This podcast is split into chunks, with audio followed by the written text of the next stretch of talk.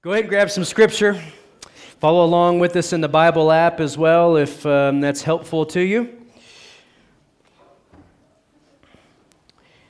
It's a joy to lead our time in the Word this morning. Having just come off uh, last Sunday, I uh, was here with you guys over Easter, but having just come off a seven week sabbatical. And as I thought through, that's the longest stretch in about 15 years where I wasn't preaching or teaching of any kind. And so, in preparation this week, I was like, I wonder if I'm going to remember how. I wonder if I'm going to preach like a five minute sermon and then be done because I forgot to talk long enough, or if I'm going to talk for like an hour. We'll see, right? We'll see how it goes. But what a great time to celebrate and reflect uh, during that sabbatical period. Uh, just to look back over the last 10 years uh, that our family's been here. Uh, the Lord's done a whole lot in our church family over those years, and He's done a whole lot in me as well. And so it was an incredible blessing uh, just to be able to reflect on that and spend some time in rest and relaxation. Um, so thankful for the gift of rest and renewal. And some of you have asked specifically, well, did it work? Uh, are you rested and refreshed? I've heard that several times, and I've wondered if I if I maybe look haggard, and you guys are like, "Did it work?" Because you don't look that refreshed. I'm not sure, uh, but I I knew I was uh, about a week into sabbatical. I knew it was working. I had this moment uh, where I was out on the back porch at my parents' house in Texas, and they had a swing. They have a swing out on the back porch, and I was laying down on the swing. It's a padded swing, so I was laying down on the porch swing, and it was in the shade, and I had a book on prayer that I had taken down there to read, and um, I was kind of uh, reading a little bit, and then I'd fall asleep, and then I'd wake back up and read, and I was like, I'm feeling pretty relaxed. And then I, uh, my parents have a, a, bird feeder kind of out in the yard, about 15 feet from uh, the porch. And uh, one of those times I woke up from a nap and looked out, there were birds on the bird feeder. And so, uh, Adam, if you'll put that picture up, I took a picture of birds on the bird feeder, and I was like, it's working. I'm taking pictures of birds. and and if you're like, well, of course he is, then maybe you're older than I am, because that's maybe what you do as you get older. I'm not sure. But it's at that point I was like, it's working. I'm, I'm rested and relaxed, and I'm taking pictures of birds and so, all that to say, thank you. It was a great blessing. Thank you for the cards that you, I mentioned that last week. Thank you for the cards that you guys wrote, and it was uh, very restful and relaxing. Um, let's pray again, and we'll jump into some time considering some truth. Lord, we come to you again in prayer. Lord, as we often pray, we know your word says that your spirit leads us, guides us into all truth. And so uh, that's our pursuit this morning is pursuit of truth. But Lord, not truth separate from you and your presence. So Lord, we pray that you would, by your Spirit and by your word, speak to us this morning at a deep soul kind of level. And pray these things in your name. Amen. So this morning, here's where we're going. I have three observations for you about what we desire and who we are as a culture and a people. Three observations for you about what we desire and who we are as a culture and as a people in 2023. And then we'll ask His Spirit to speak to us through His Word with regard to those three observations. So, the three observations, and then let's see how His Word speaks to those three observations. Does that sound okay? Good. so there's not a backup. I don't have a second sermon prepared, so that's what we're doing. So, three observations. Here's um, the first observation, and then we'll consider some scripture that speaks to this. Observation one here it is. We as a people want the good life for ourselves. We as a people want the good life for ourselves. We want to experience what is good, and we don't want to experience what we would consider to be bad. And some of you may be like, it took you seven weeks to come up with that. Maybe you're like, that's not breaking any new ground there, Dustin. Maybe you need another sabbatical. Let me explain a little further. What we consider good is different for each one of us, right? For some of us, skiing is your good. It's like, man, I'm sad the season's coming to an end. And some of you, good is no more snow from now on. For some of you, drinks and something cooking on the grill in the back porch with friends is the good life. Maybe it's a good movie, good book. So I want you to take just a second with a couple of people around you and consider what is good in your life. Like, what do you consider to be good in your life? I'm just going to give you about 30, 40 seconds. So turn to someone, share something like that, and then we'll regroup.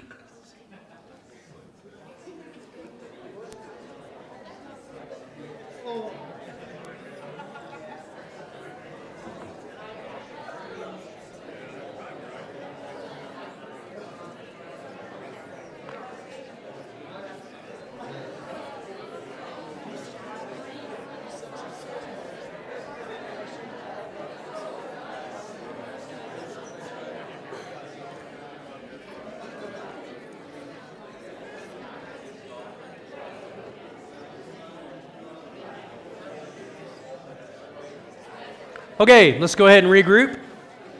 That's quite enough good for now. Go ahead and turn to Psalm chapter 73, verse 28. That's the first scripture we're going to consider this morning. Psalm 73, verse 28. This was one of the verses the Lord pointed me to during sabbatical as I began to think what would be good for me to experience during the sabbatical time. I began to think, well, uh, what would be restful? And, and, in essence, I'm asking, what would be good for me? I thought of a lot of different things that would be good for me during this time. And while there's definitely some good things, maybe this was the best thing for me to come across on sabbatical when I would consider what would be good for me during the sabbatical time. And so, I want us to read this out of NASB and uh, consider this scripture. If you'll put that up on the screen there. Psalm 73 28. And again, I like how NASB words it. it says, But as for me, the nearness of God is my good. I have made the Lord God my refuge, that I may tell of all your works. And I just want, I just want to soak in that for a second and, and maybe read it again. But as for me, the nearness of God is my good. I have made the Lord God my refuge, that I may tell of all your works. And I wonder if we hear what the psalmist is saying here. There are a lot of things that are good. You guys just talked about a lot of them, right? You guys just begin to recall things in your life that you consider to be good.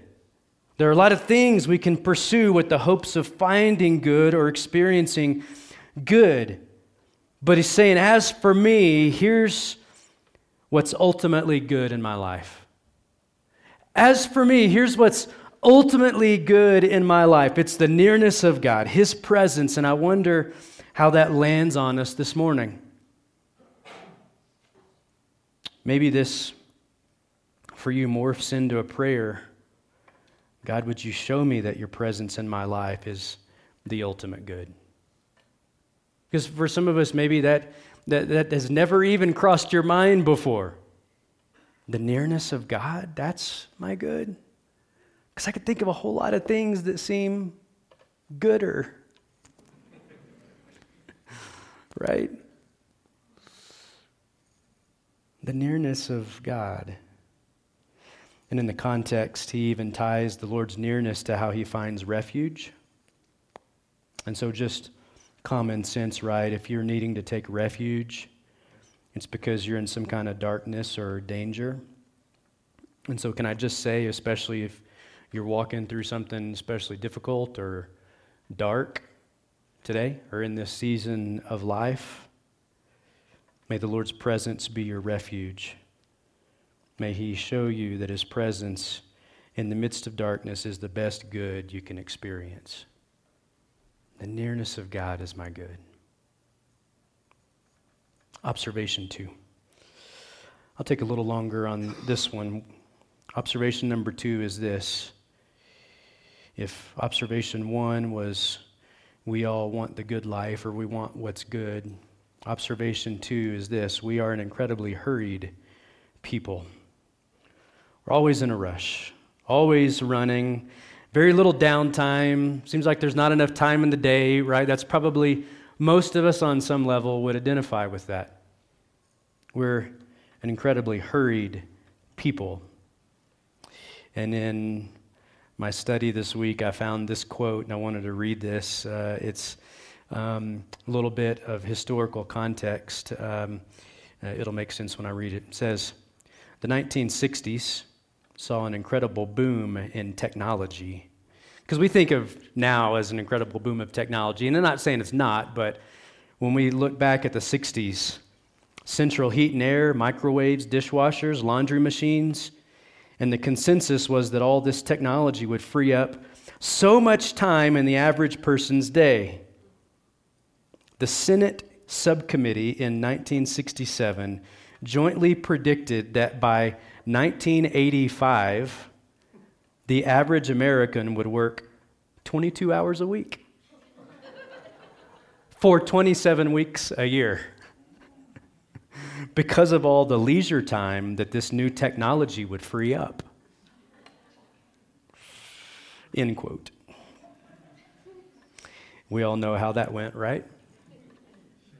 Even the invention of the smartphone, in a sense, promised more productivity and did it deliver, right? I mean, there's the, the amount of stuff that we can get done on a smartphone, our productivity made leaps and bounds.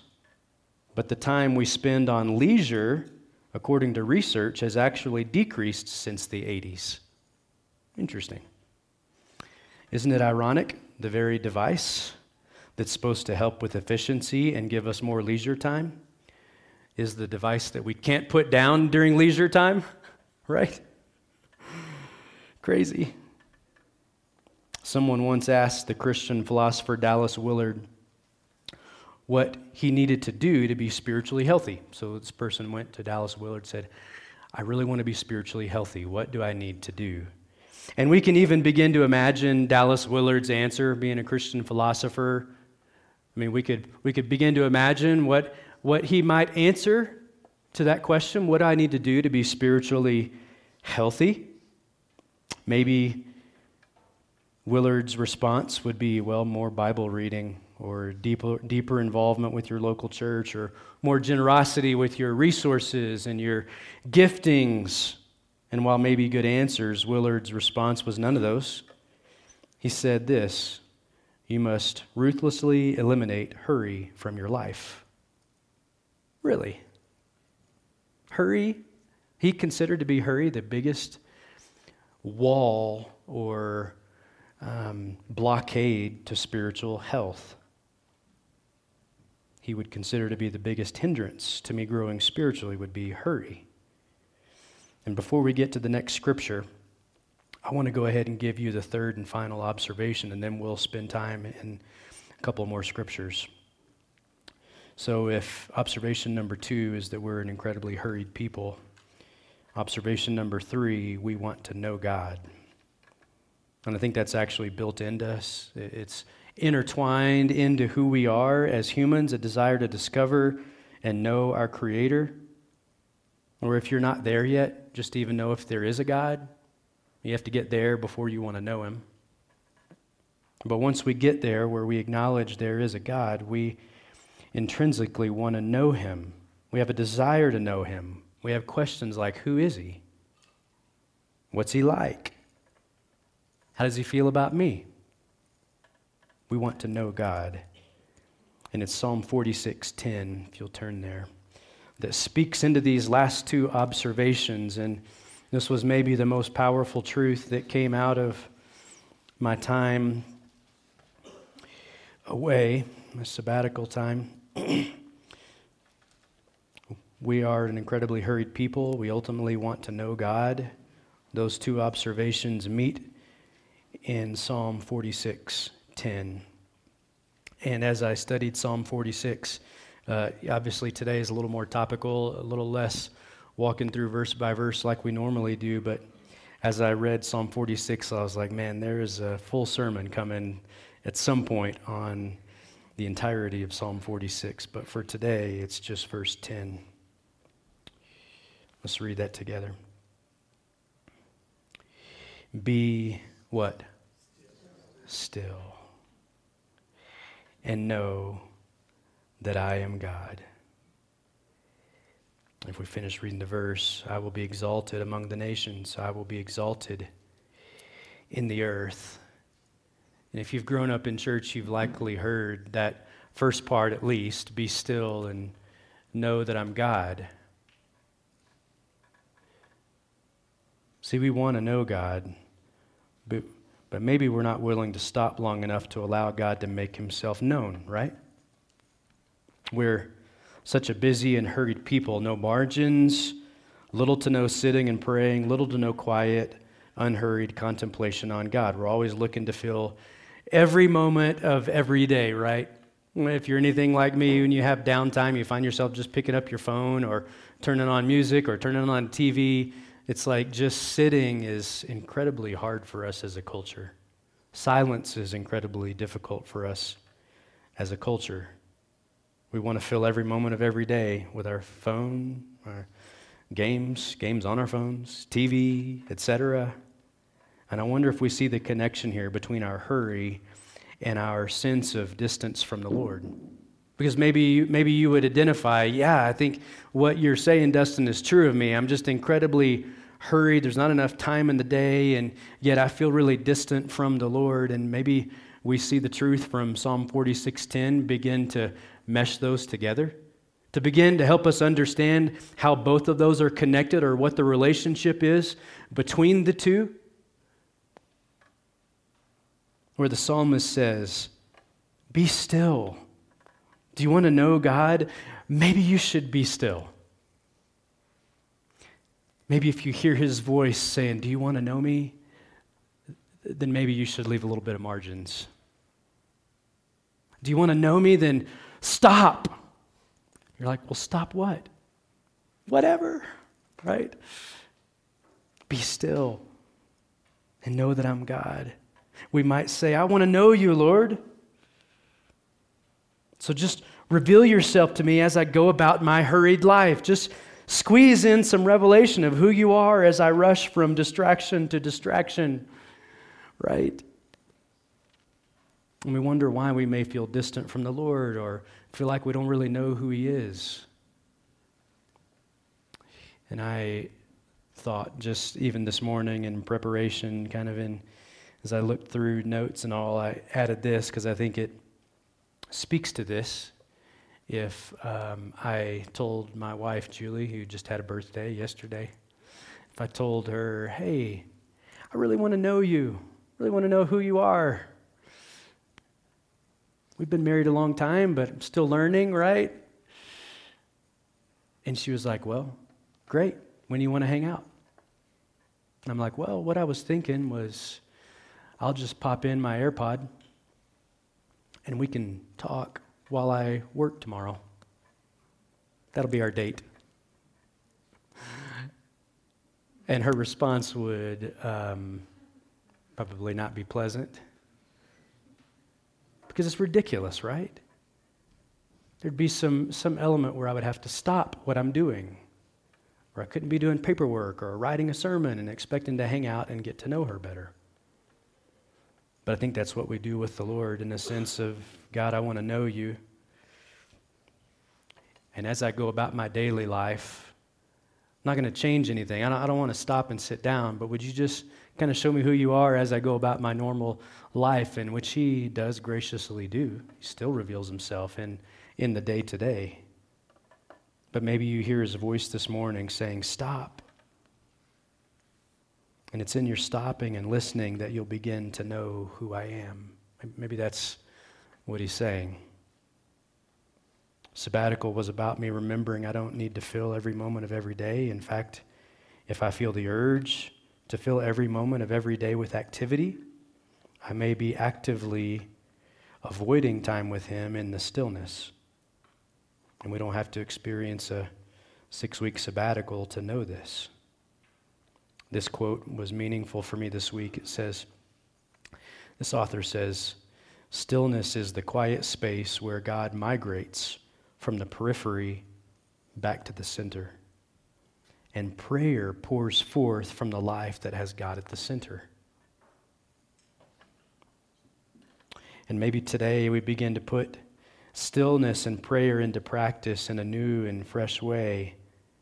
Here at the end of our service, we're not going to sing again. I've told you guys this before. Anytime we talk about prayer, um, I think there are. Uh, couple things I try to avoid. Number one is uh, uh, guilting us in prayer sermons uh, because any anytime we talk about prayer, uh, or at least in the past, I've heard sermons and it feels like there's an element of guilt tied to prayer sermons, like you don't pray right, you don't pray enough, shame. And the second thing is at the end of a, a sermon like this on prayer, it just doesn't feel right to stand up and sing necessarily but to spend time in prayer. So, here in a minute, we're going to spend some time in stillness and in prayer. And as we spend time in stillness and in prayer, even here at the end of the service, and maybe as the Lord moves you to spend time with Him this week in some new, fresh ways, here's maybe some, maybe a helpful word. Practicing stillness in prayer is the long game. It's more about the long game. Try not to evaluate whether or not you got anything out of it after two or three minutes in prayer. I think being a little more of a prag- pragmatist kind of bent, uh, I, I tend to evaluate things like that. I try to spend two or three minutes with the Lord in prayer and then immediately evaluate okay, what did I get out of that? Prayer is the long game. Sometimes the way we treat some time in prayer with the Lord.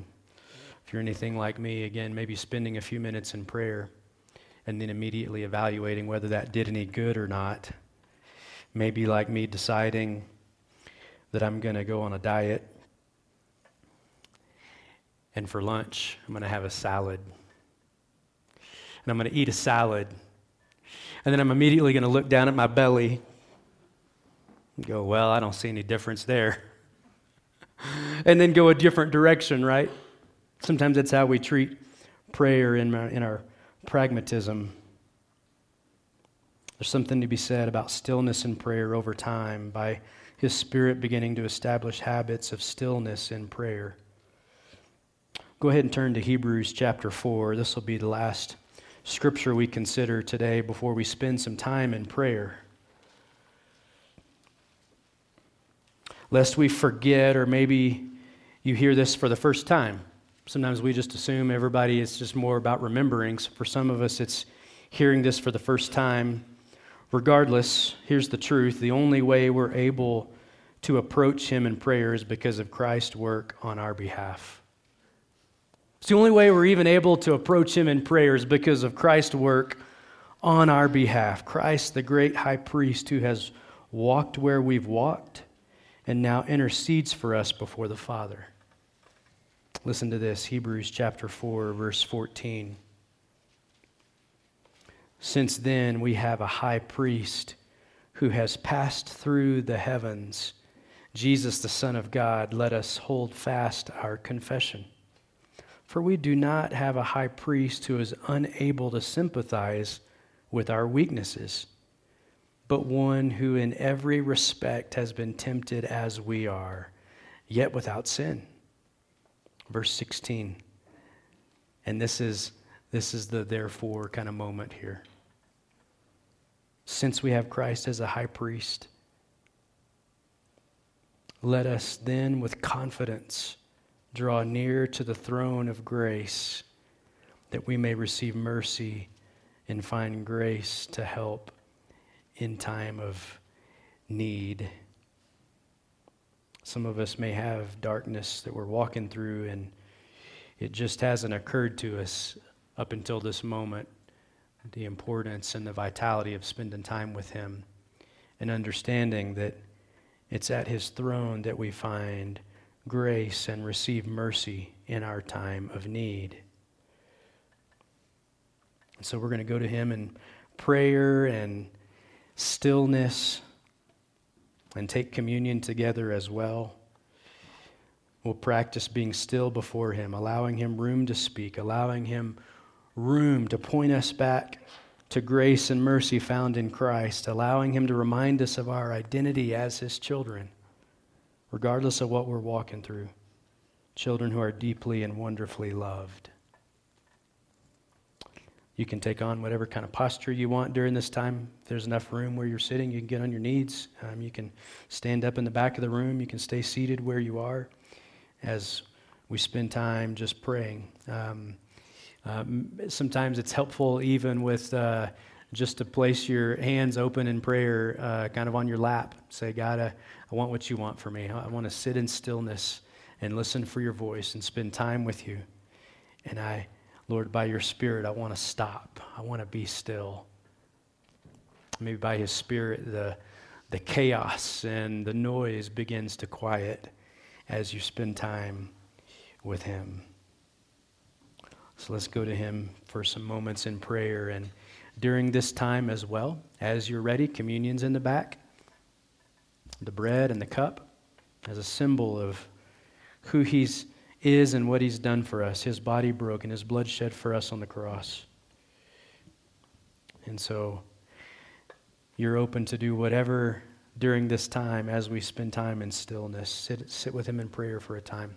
If you're a believer in Christ, go grab communion as a part of that and sit with him and take the elements in celebration and remembrance of who he is and what he's done.